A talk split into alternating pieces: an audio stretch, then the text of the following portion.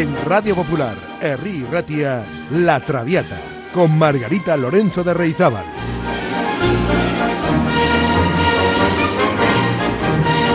Pasión por la lírica.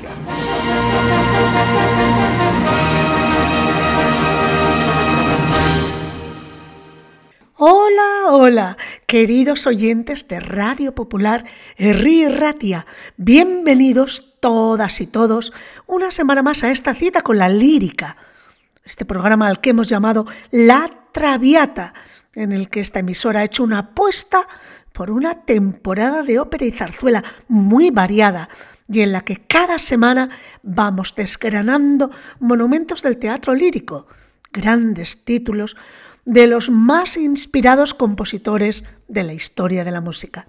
También, de vez en cuando, no contamos las historias del teatro musical, sino que desgranamos temas más generales que creemos que pueden ser de interés general para los amantes del canto y para los que se acaban de iniciar en esta pasión por la lírica.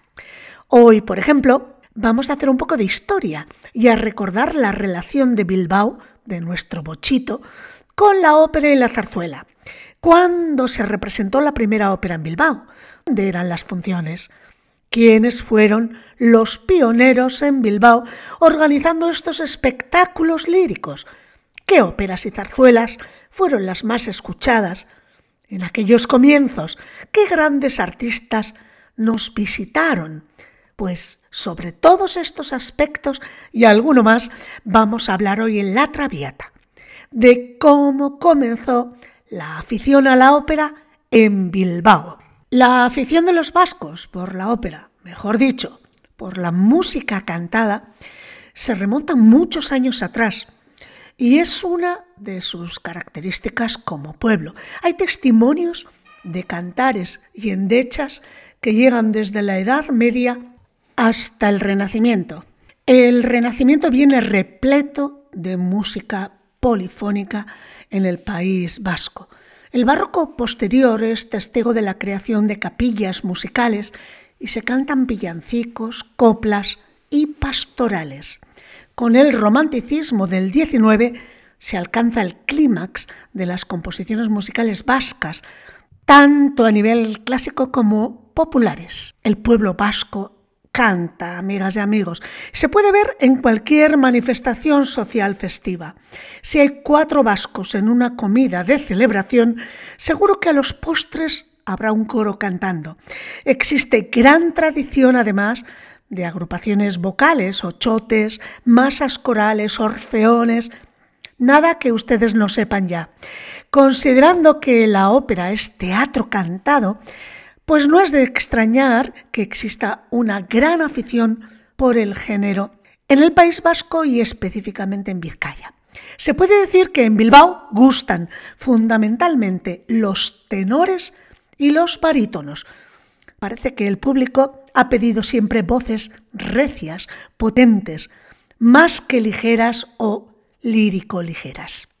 Pues vamos a escuchar un tema precioso de Iparraguirre, Aranundirán, cantado por un tenor vasco, Carlos Munguía. Como saben, Iparraguirre fue un poeta y músico, autor del himno vasco Guernica Coarbola, y compuso esta canción, el Aranundirán, que a veces se, se llama también Nere Torrera Lurmaitera, bueno, pues la compuso al regreso de un largo exilio. Y el tenor donostiarra Carlos Munguía hizo una excelente y emotiva versión con orquesta, dirigida por el maestro Tejada. Les invito a escuchar este Aranundiran de Iparraguirre, cantado por el tenor Carlos Munguía.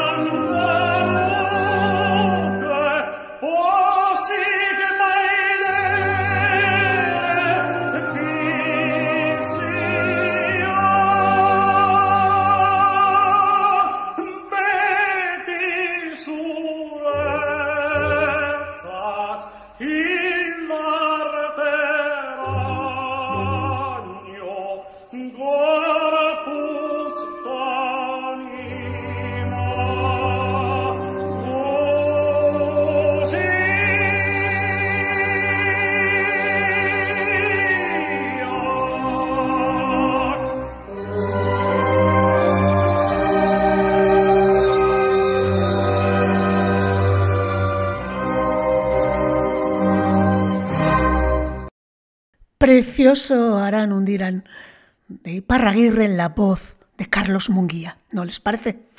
Bueno, pues vamos a hablar de los antecedentes de la ópera en el bocho. Vamos a tener que remontarnos hasta 1673. Estamos hablando del último cuarto del siglo XVII. ¿Por qué? Porque se habilita la Alhóndiga Municipal de Bilbao para las primeras representaciones de ópera que se conocen. La ópera aprendió muy pronto en nuestra ciudad. Eran, naturalmente, italianas. En 1772, cien años más tarde, el consulado de Bilbao subvencionó con dos mil reales y otros mil cuatro años después a un tal Nicolás Setero para hacer funciones de ópera en el patio de la casa consistorial.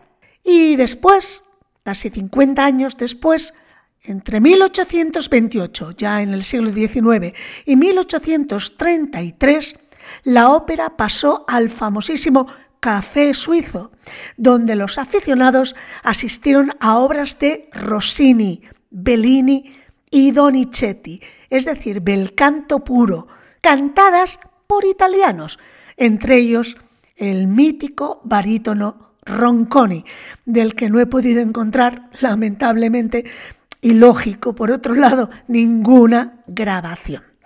Bien, pues vamos a trasladarnos a 1858. El 5 de abril al 27 de septiembre de ese año se programó en el nuevo teatro, llamaba así Nuevo Teatro, la primera temporada de ópera de un modo brillantísimo. De hecho, el cartel de la primera temporada fue impresionante. Fíjense lo que se pudo escuchar en Bilbao en esa primera temporada. Hernani, la Traviata, el Trovador, el Barbero de Sevilla, Norma, Luisa Miller, Lucrecia Borgia, Ricoletto y Lucia de la Mermur. Nueve óperas. Ahí es nada, mucho más de lo que tenemos actualmente, desafortunadamente. Y finalmente, en 1882, llegó Gallarre, Julián Gallarre, el cantor del Roncal, a Bilbao entre el 9 de abril y el 16 de mayo y estableció una marca difícil de batir. Cantó 20 títulos en 20 días. Vamos a escuchar en la voz de Jesús María Irigaray la voz de Julián Gallarre cantando una jota. A ver qué les parece.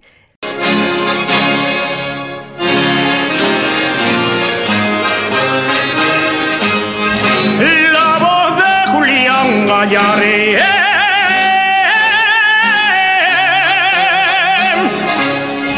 Y forjaron la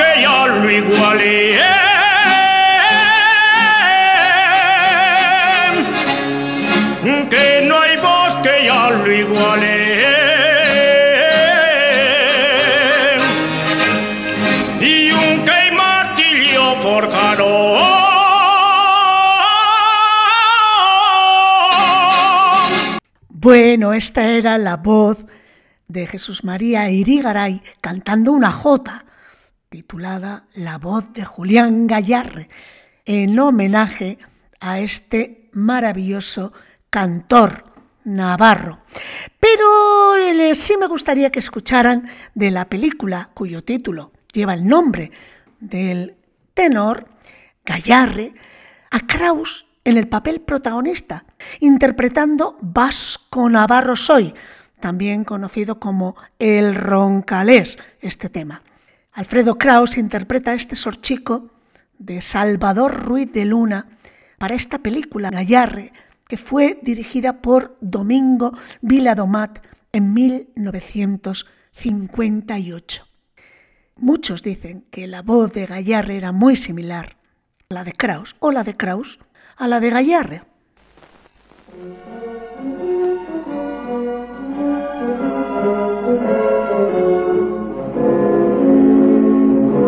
Vasco Navarro soy del Valle Roncalés, donde la primavera por vez primera vi florecer el jardín español flores sin igual. Tiene entre bellas rosas la más hermosa que es el roncal. Gozosa el alma canta y de mi garganta surge la voz para esta tierra mía con alegría en el corazón.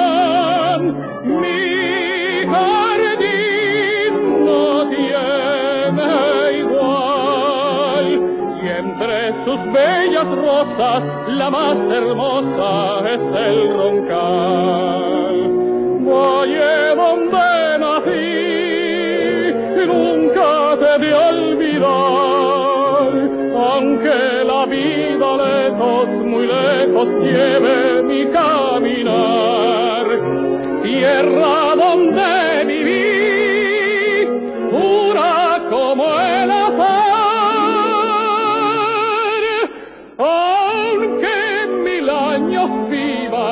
yo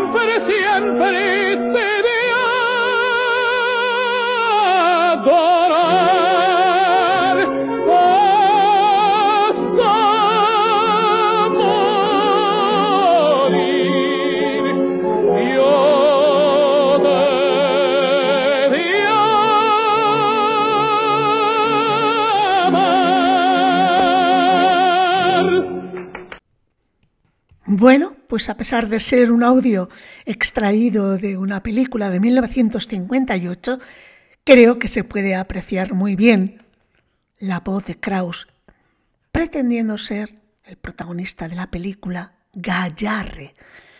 Maravilloso. Bueno, pues estamos ya a finales del siglo XIX. 1890. El nuevo teatro, que es lo que ahora es el Teatro Arriaga, entonces se llamaba así, empieza a organizar temporadas de ópera periódicas hasta 1914, año en el que se incendió. Eran óperas italianas, francesas y alguna alemana. Figura en la cartelera Lohengrin, por ejemplo.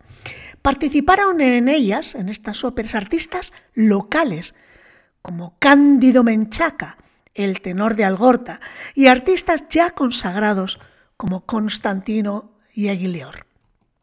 En 1909 se estrena Maitena. En 1914 se estrena la ópera vasca Urlo. Este es un periodo eh, importante, muy fructífero para la ópera vasca en el Teatro Campos Elíseos, con muchos estrenos importantes. En 1918 tenemos en Bilbao dos temporadas en paralelo, una en el Campos Elíseos y otra en el Coliseo Albia, con tenores mundialmente conocidos como Giuseppe Anselmi o Tito Schipa. Hay que llegar a 1925 para poder escuchar en Bilbao, en el Teatro Buenos Aires, a Miguel Fleta y al año siguiente otro tenor mítico universal, pero en el Teatro Arriaga, Hipólito Lázaro. En 1946 llega la figura legendaria de Beniamino Gigli a la Arriaga, pero faltaba lo mejor por llegar, Giuseppe Di Stefano a la en 1947 y Mario del Mónaco, Teatro Ayala, en 1948. Pues vamos a escuchar a continuación lo que los bilbaínos pudieron escuchar en 1947 a Mario del Mónaco cantando el Nessun Dorma, que nadie duerma, de la ópera Turandot de Puccini. Así sonaba.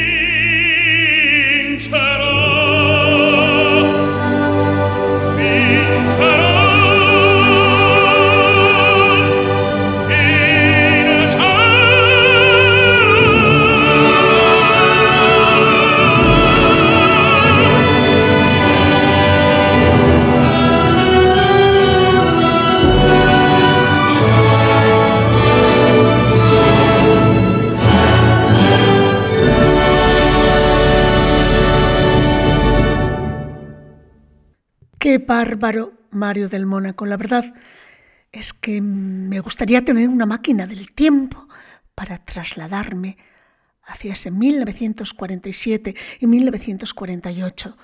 Pasaron por Bilbao grandísimas figuras de la lírica. Y seguimos, seguimos con otro de los grandes, Giuseppe Di Stefano, que también visitó Bilbao esos años.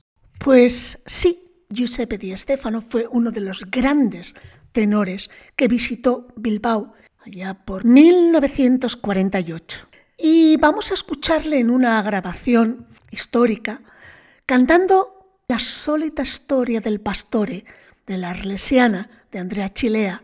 Tenía entonces 23 años y es una de sus primeras grabaciones, pero la voz de Di Stefano es única y maravillosa. Escuchen.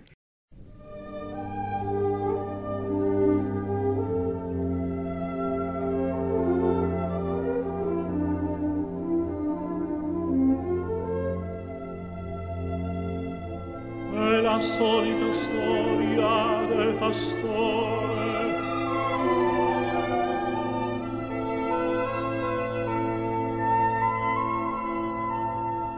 il povero ragazzo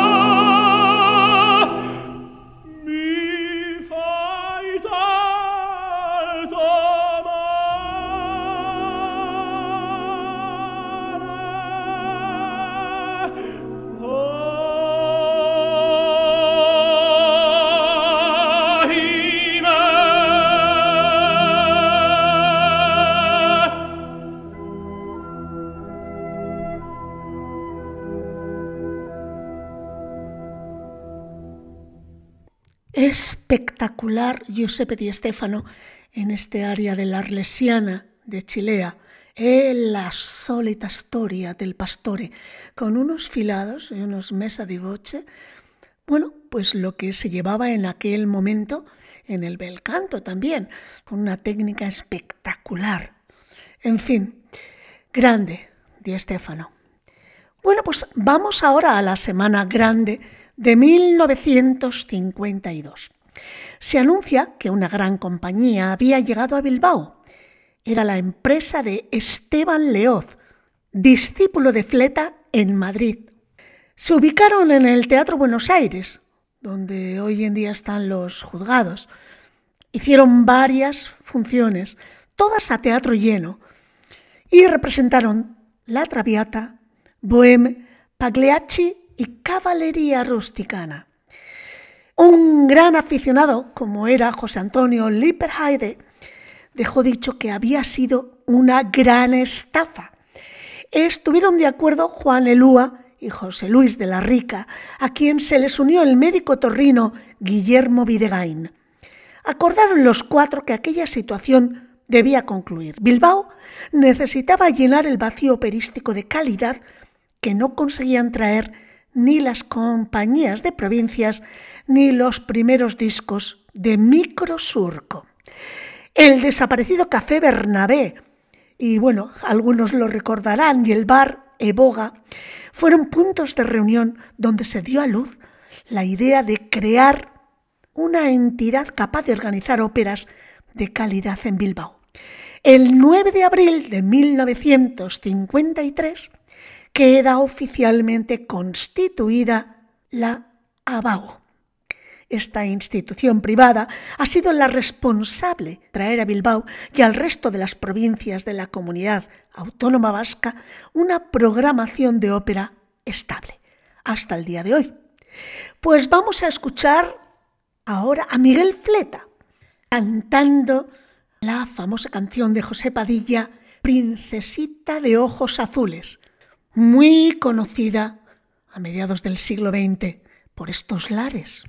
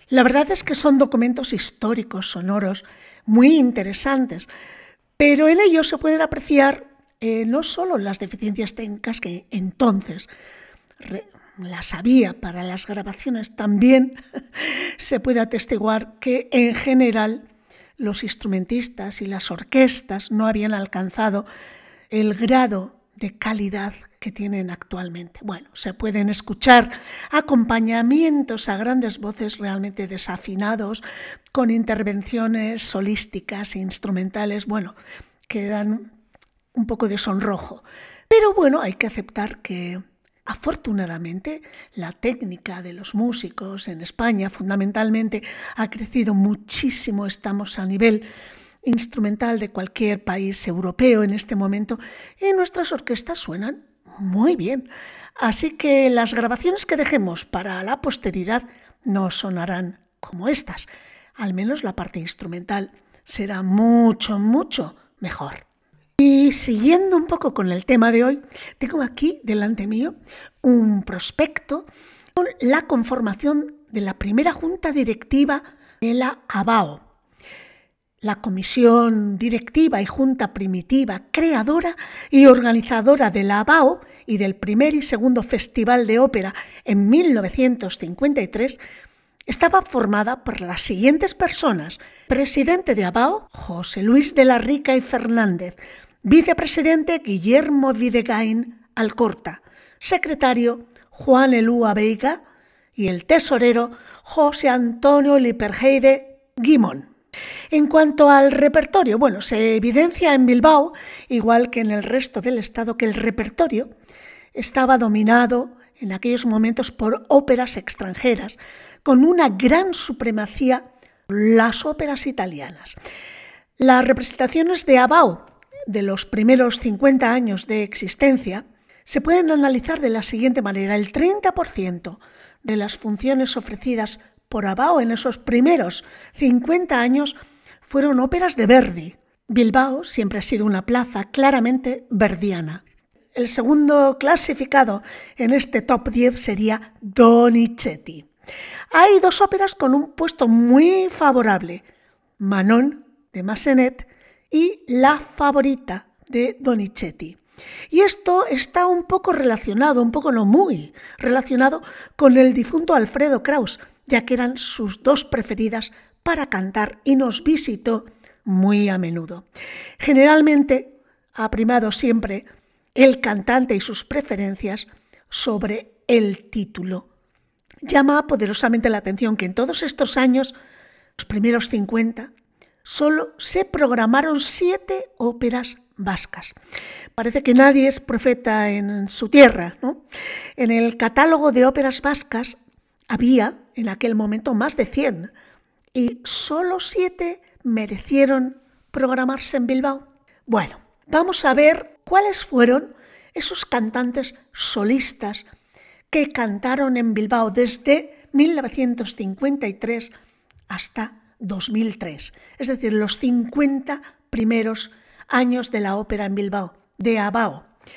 Y miren, la soprano que más veces cantó fue Mirella Freni, 19 veces, seguida de Ángeles Gulín, 18, Gianna D'Angelo, Renata Scotto, que nos visitó siete veces, Montserrat Caballé, que vino seis veces, y Renata Tebaldi, a quien tuvieron oportunidad de escuchar los bilbaínos en dos ocasiones hasta 2003. Bueno, pues les invito a escuchar a una de las sopranos más frecuentes en los escenarios de Bilbao, Ángeles Gulín. Vamos a escucharle en la Wally Eben Neandro Fontana, en una grabación en vivo de 1972.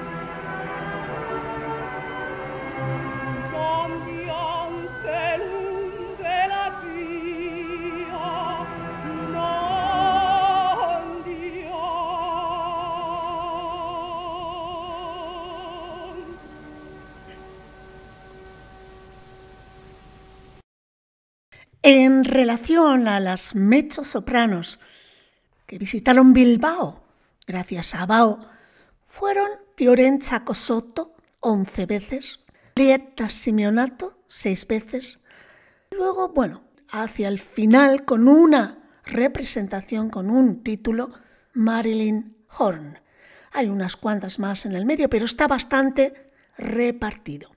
Vamos a escuchar a Fiorenza Cosotto, gran protagonista de esas primeras óperas de los primeros 50 años de Abao, que nos visitó 11 veces y la vamos a escuchar en Cavallería Rusticana. Voi lo sapete.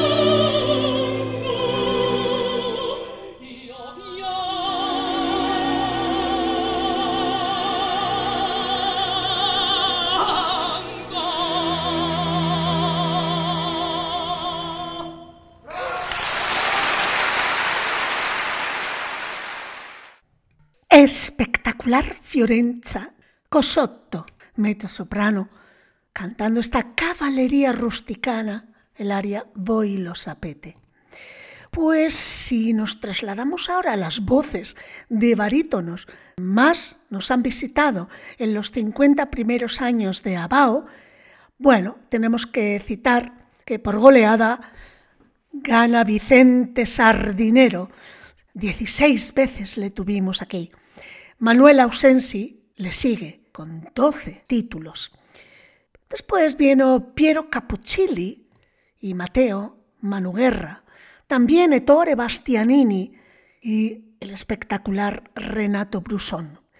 Pues les invito a escuchar a Vicente Sardinero, aquel que más nos ha visitado en la Plaza Lírica de Bilbao. Y le vamos a escuchar en un número de la Traviata, di Provenza, grabaciones de 1973. Provenza il mare il suol, chi dal cor ti cancello, chi dal cor ti cancello,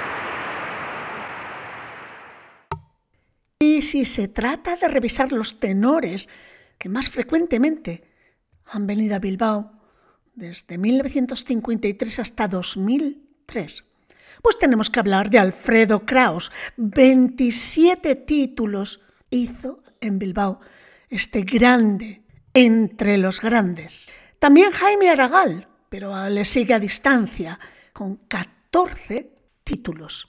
Después Pavarotti, sí, tuvimos a Pavarotti hasta en siete títulos, José Carreras en seis, Franco Corelli empatado con Carreras, otros seis títulos operísticos. El Mónaco estuvo cinco veces, Carlo Bergonchi también, cuatro óperas, y Pedro la Virgen, tres óperas. Hemos oído bastante a los tenores por hoy, pero nos vamos a dar el caprichito de escuchar siquiera un fragmento sonoro de esta magnífica voz de quien entonces se llamaba Jaime Argal y ahora le llamamos Jaume. ¿Qué les parece un poco de La Donna e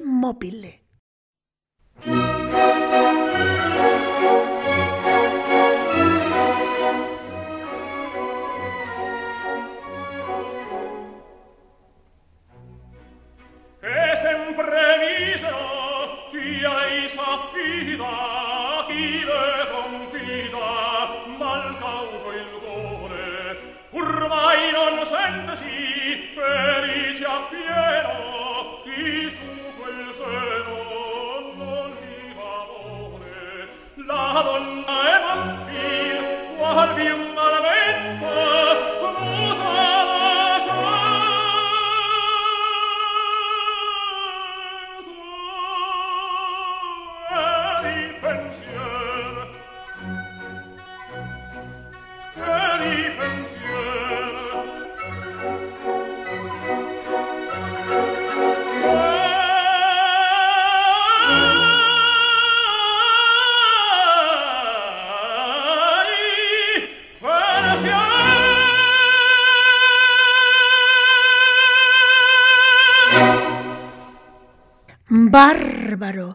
Jaume Argal en esta La Donna Immobile. ¿Y con qué nos vamos a despedir hoy? Bueno, pues con un bilbaíno de pura cepa, con una voz espectacular. Nació en Bilbao en 1921, murió en Marbella 2002. Fue un bajo vasco internacionalmente conocido, que cantó como nadie la pieza que vamos a escuchar para finalizar el programa de hoy. Despierta negro, que viene el blanco. La romanza de Simpson de la tabernera del puerto de Pablo Sorozábal. Pues con Julio Catania nos despedimos de este programa en el que hemos querido repasar los comienzos de la afición a la ópera en Bilbao, que están ineludiblemente ligados al nacimiento de la Asociación Bilbaína de Amigos de la Ópera, ABAO. La semana que viene, más, mucho más. No se lo pierdan. Agur, amigos.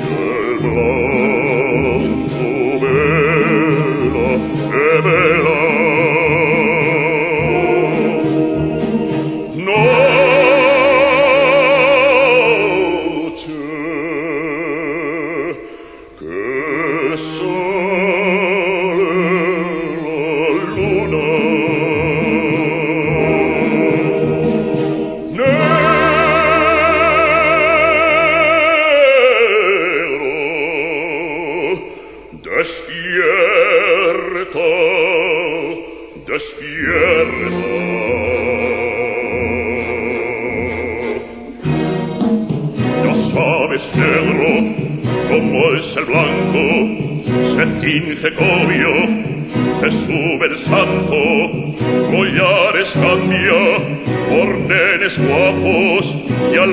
te da la pena